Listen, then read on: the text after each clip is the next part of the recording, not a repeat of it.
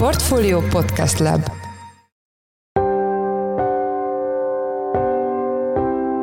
Mindenkit üdvözlünk, sziasztok! Ez a Checklist a Portfolio podcastja szeptember 4-én hétfőn. A műsor első részében arról lesz szó, hogy megváltozott a magyar üzemanyagok költségszerkezete, az ástop ugyanis olyan nyomot hagyott ezen a piacon, amely nagyon nem kedvez az autósoknak. Az, hogy bevezettünk egy hatósági árat, az ugye egy extra kockátot jelent a szereplőknek, ez azt jelenti, hogy a szereplők magasabb elvárt hozamot szeretnének elérni ettől a befektetéstől, tehát amíg ez a hozamszint, ez, ez az elvárt hozam ez magasabb, addig ezek az árések is magasabbak lesznek. Vendégünk Plecser Tamás, az Erste olaj- és gázipari elemzője. A második blogban Volodymyr Zelenszky vasárnapi döntéséről lesz szó, az ukrán elnök ugyanis megvált a védelmi miniszterétől, nagy valószínűséggel azért, mert korrupciós ügyek árnyékolták be a tárcát. Hogy számíthatunk-e további átalakításokra az ukrán kormányban, arról Ács Bencét, a portfólió globál robotának elemzőjét kérdezzük. Én Szász Péter vagyok a Portfolio podcast szerkesztője, ez pedig a checklist szeptember 4-én. Most egy rövid szünet, és jövünk vissza.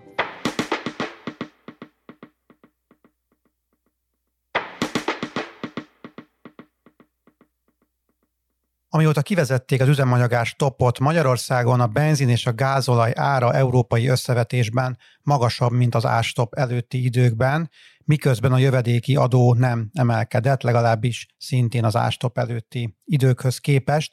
Így adódik a kérdés, hogy mi változott a költségszerkezetben. Itt van velünk a telefonban Plecser Tamás, az Erste olaj- és gázipari elemzője. Szia, üdvözöllek a műsorban. Üdvözöllek én is, és üdvözlöm a hallgatókat is. Az üzemanyag árából több elemet ismerünk, tudjuk, hogy mennyibe kerül az olaj, nyilván ezt össze tudjuk vetni a forint-dollár árfolyammal, tudjuk, hogy milyen adókat kell fizetni. Az árések azonban ismeretlenek, és mostanában a MOL sem túl közlékeny ugye a finomítói marzsal kapcsolatban, ami persze érthető. Hogy lehet mégis megbecsülni az áréseket az üzemanyag kiskereskedelmi árában? Hát próbáltam azokat a tényezőket összeszedni, amelyek gyakorlatilag kézenfoghatóak. Ilyenek, mint például a magyar kiskereskedelmi ár, amiről ugye van visszamenőlegesen is statisztika, több forrásból is, illetve a nemzetközi jegyzésárak, az áfa, illetve a jövedéki adó. Tehát ezeket a tényezőket próbáltam összerakni, és ebből megbecsülni azt, hogy mennyi lehet az a fennmaradó nagykereskedelmi és kiskereskedelmi ár és együttesen, ami ugye a magyar üzemanyag kiskereskedelemben jellemző.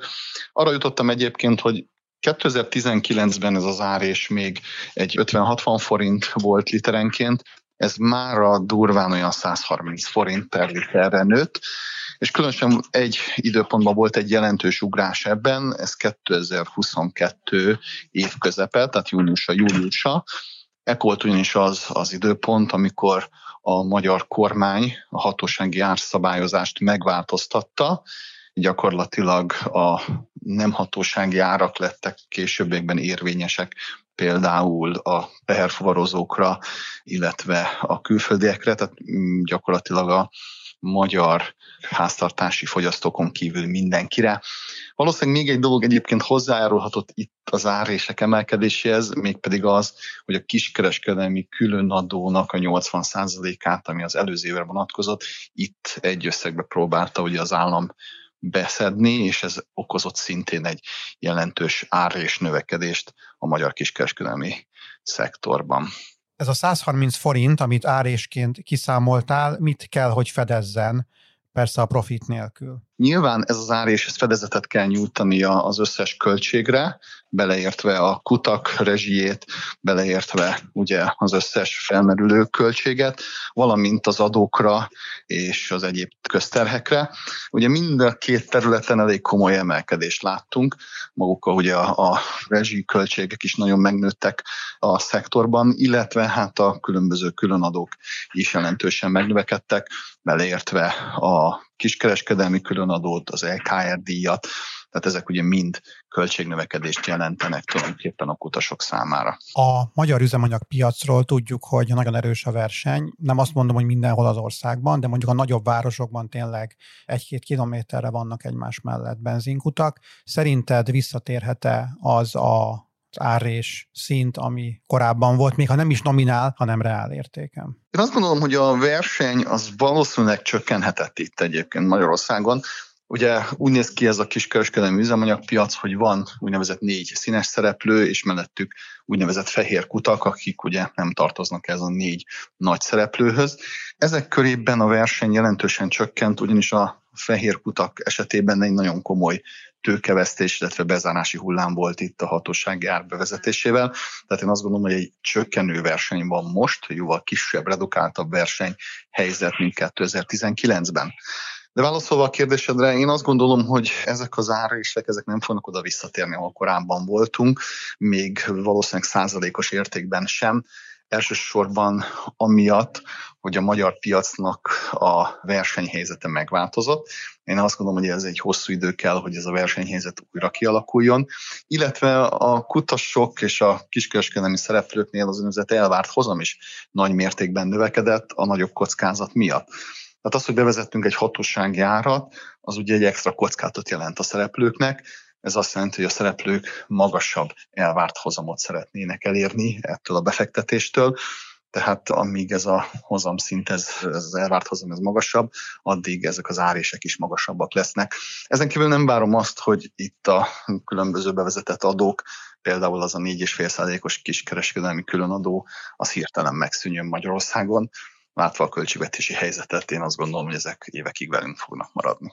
Akkor kijelenthetjük azt, ami egyébként egy szélesebb körű tanulság is lehet, hogyha az állam beavatkozik az árakba, akkor olyan hosszú távú káros hatásokat indukálhat, ami miatt a piac csak lassan áll helyre, és a végén úgyis majd a végfelhasználó fogja ezeket megfizetni? Igen, ez teljesen így van. Én azt látom, hogy a leghatékonyabb módja az állami beszabályozásnak az, hogyha az állam minél kevesebb ponton lép be ezen a piacon, és azt kell tudni, hogyha az állam viszont belép, akár úgy, hogy befagyasztja az árakat, vagy akár úgy, hogy extra adóterheket tesz a cégeknek a nyakába. Ez mind a legvégén a fogyasztók fizetik meg, így vagy úgy.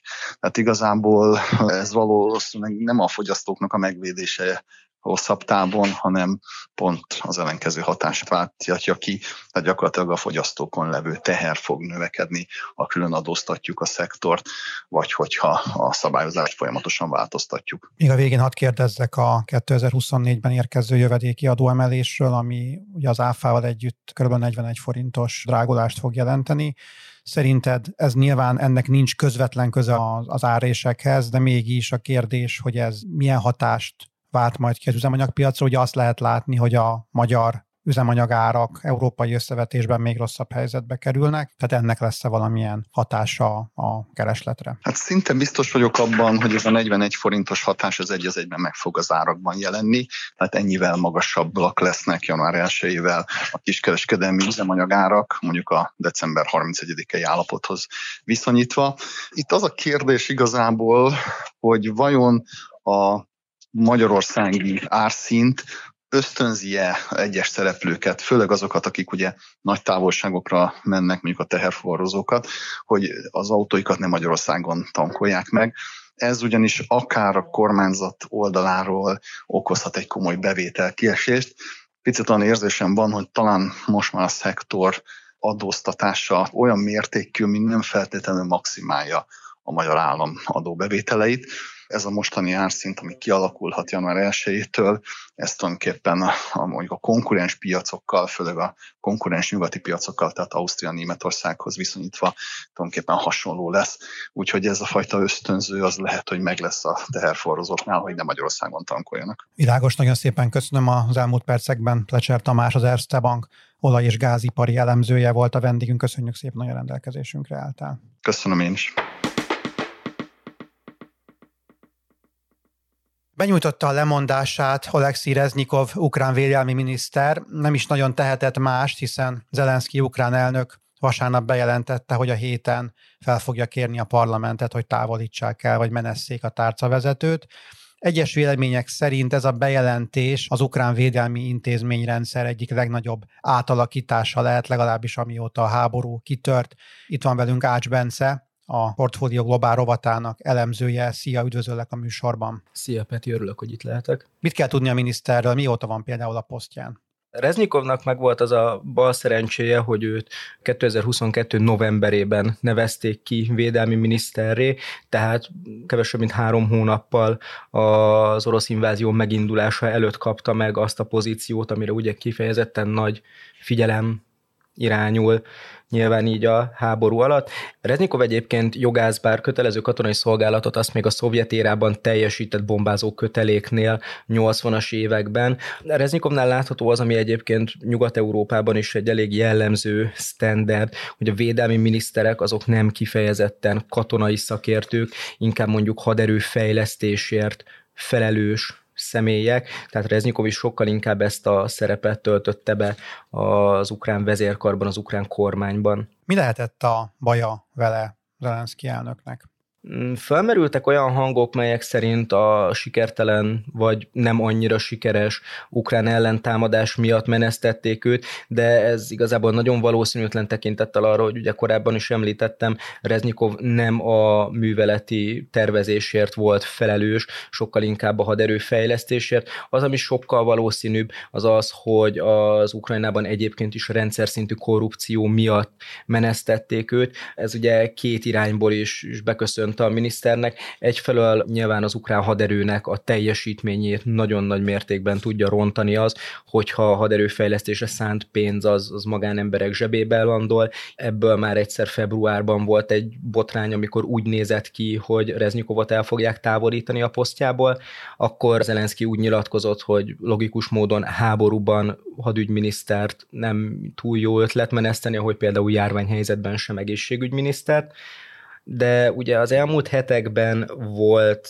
egy nagyobb lefutása annak, hogy kiszivárgott az, hogy az ukrán toborzó tisztek, azok kellő mennyiségű kenőpénzért az egyébként katonai szolgálatra teljesen alkalmas férfiakat nem hogy fölmentették a katonai szolgálat alól, de még azt is elintézték, hogy külföldre tudjanak menekülni. Valószínűleg egyébként ez volt a döntő érv amellett, hogy Reznikovot eltávolítsák a pozíciójából. Azt lehet már tudni, hogy ki lesz az utóda? Igen, Rustem Umerov a kolléga, aki át fogja valószínűleg venni a védelmi miniszteri pozíciót. Ő egyébként egy aránylag prominens ukrán politikus, illetve üzletember, tehát az ilyen haderőfejlesztésre, inkább gazdasági kérdésekre való fókusz az valószínűleg továbbra is meg fog maradni az ukrán védelmi minisztériumban. Ő egyébként egy aránylag népszerű politikus, illetve tagja volt annak a delegációnak, aki még 2022 elején oroszokkal tárgyalt lehetséges békefeltételekről. Ő volt az egyik olyan politikus, akinél fölmerült mérgezés gyanúja, amit egyébként ő maga cáfolt. Azt egyébként biztosra még nem lehet tudni, hogy tényleg ő lesz a védelmi miniszter. Egyelőre csak a olyan szivároktatások történtek arról, hogy ő fogja átvenni ezt a pozíciót. Tényleg komoly hadi átalakítások előszele lehet ez, vagy ez csak egy elszigetelt leváltás? Azt semmiképpen nem mondanám, hogy elszigetelt leváltás lenne.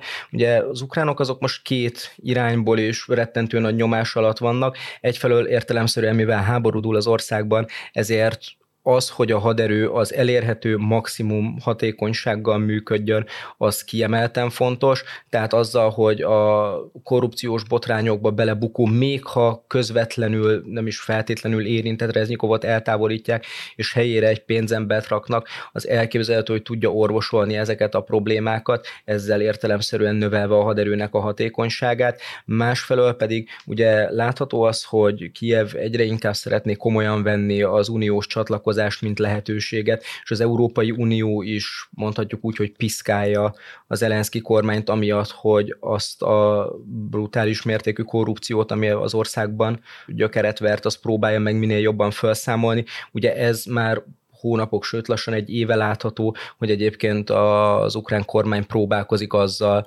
hogy a különböző korrupciós ügyeket, azokat egyfelől nyilvánosság előtt, másfelől pedig aránylag hatékonyan kezelje, ezzel valamennyire eleget az uniós elvárásoknak, és ebbe csatlakozhat bele az, hogy most a Honvédelmi Minisztériumot, Védelmi Minisztériumot érintő korrupciós ügyeknél is teljes fejezés történt, és eltávolították a Védelmi Minisztert. Tehát akkor az valószínűsíthető, hogy itt nem hibás hadi döntések állnak akár emögött, és nem várható az, hogy a, a védekezés esetleges sikertelenségei miatt lesznek további átalakítások, hanem akkor ez a korrupcióról szól. Abszolút nem, abszolút nem. Az ukránok azok egyébként helyesen teljes mértékben a vezérkarra, a katonai vezérkarra, az ehhez hozzáértő szakemberekre bízzák a konkrét harctéri cselekményeknek a megtervezését. A minisztérium, mint azt mondtam korábban, kifejezetten az ilyen menedzselési feladatokat látja inkább be. Tehát az, hogy itt most komoly műveleti változások lesznek, azt szinte teljes mértékben ki lehet zárni. Ez sokkal inkább az ukrán vezérkari főnök Zaluzsnyi asztala, mint sem a védelmi miniszteré. Értem, köszönöm szépen az elmúlt percekben Ács Bence, lapunk globál rovatának elemzője volt a vendégünk, köszönjük, hogy a rendelkezésünkre álltál. Köszönöm, hogy itt lehettem, sziasztok!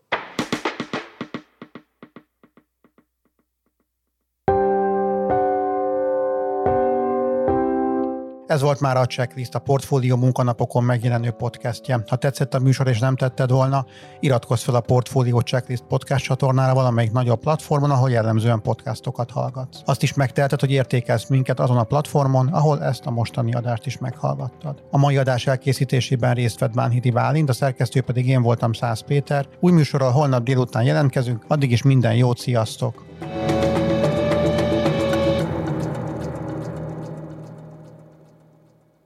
Reklám következik.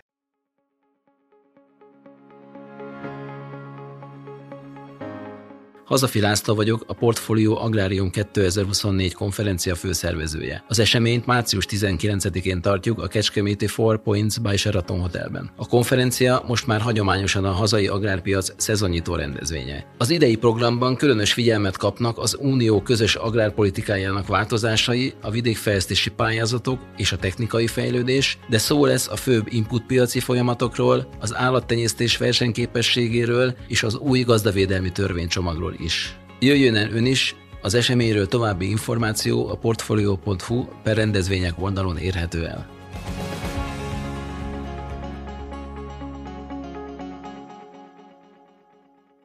Reklámot hallottak.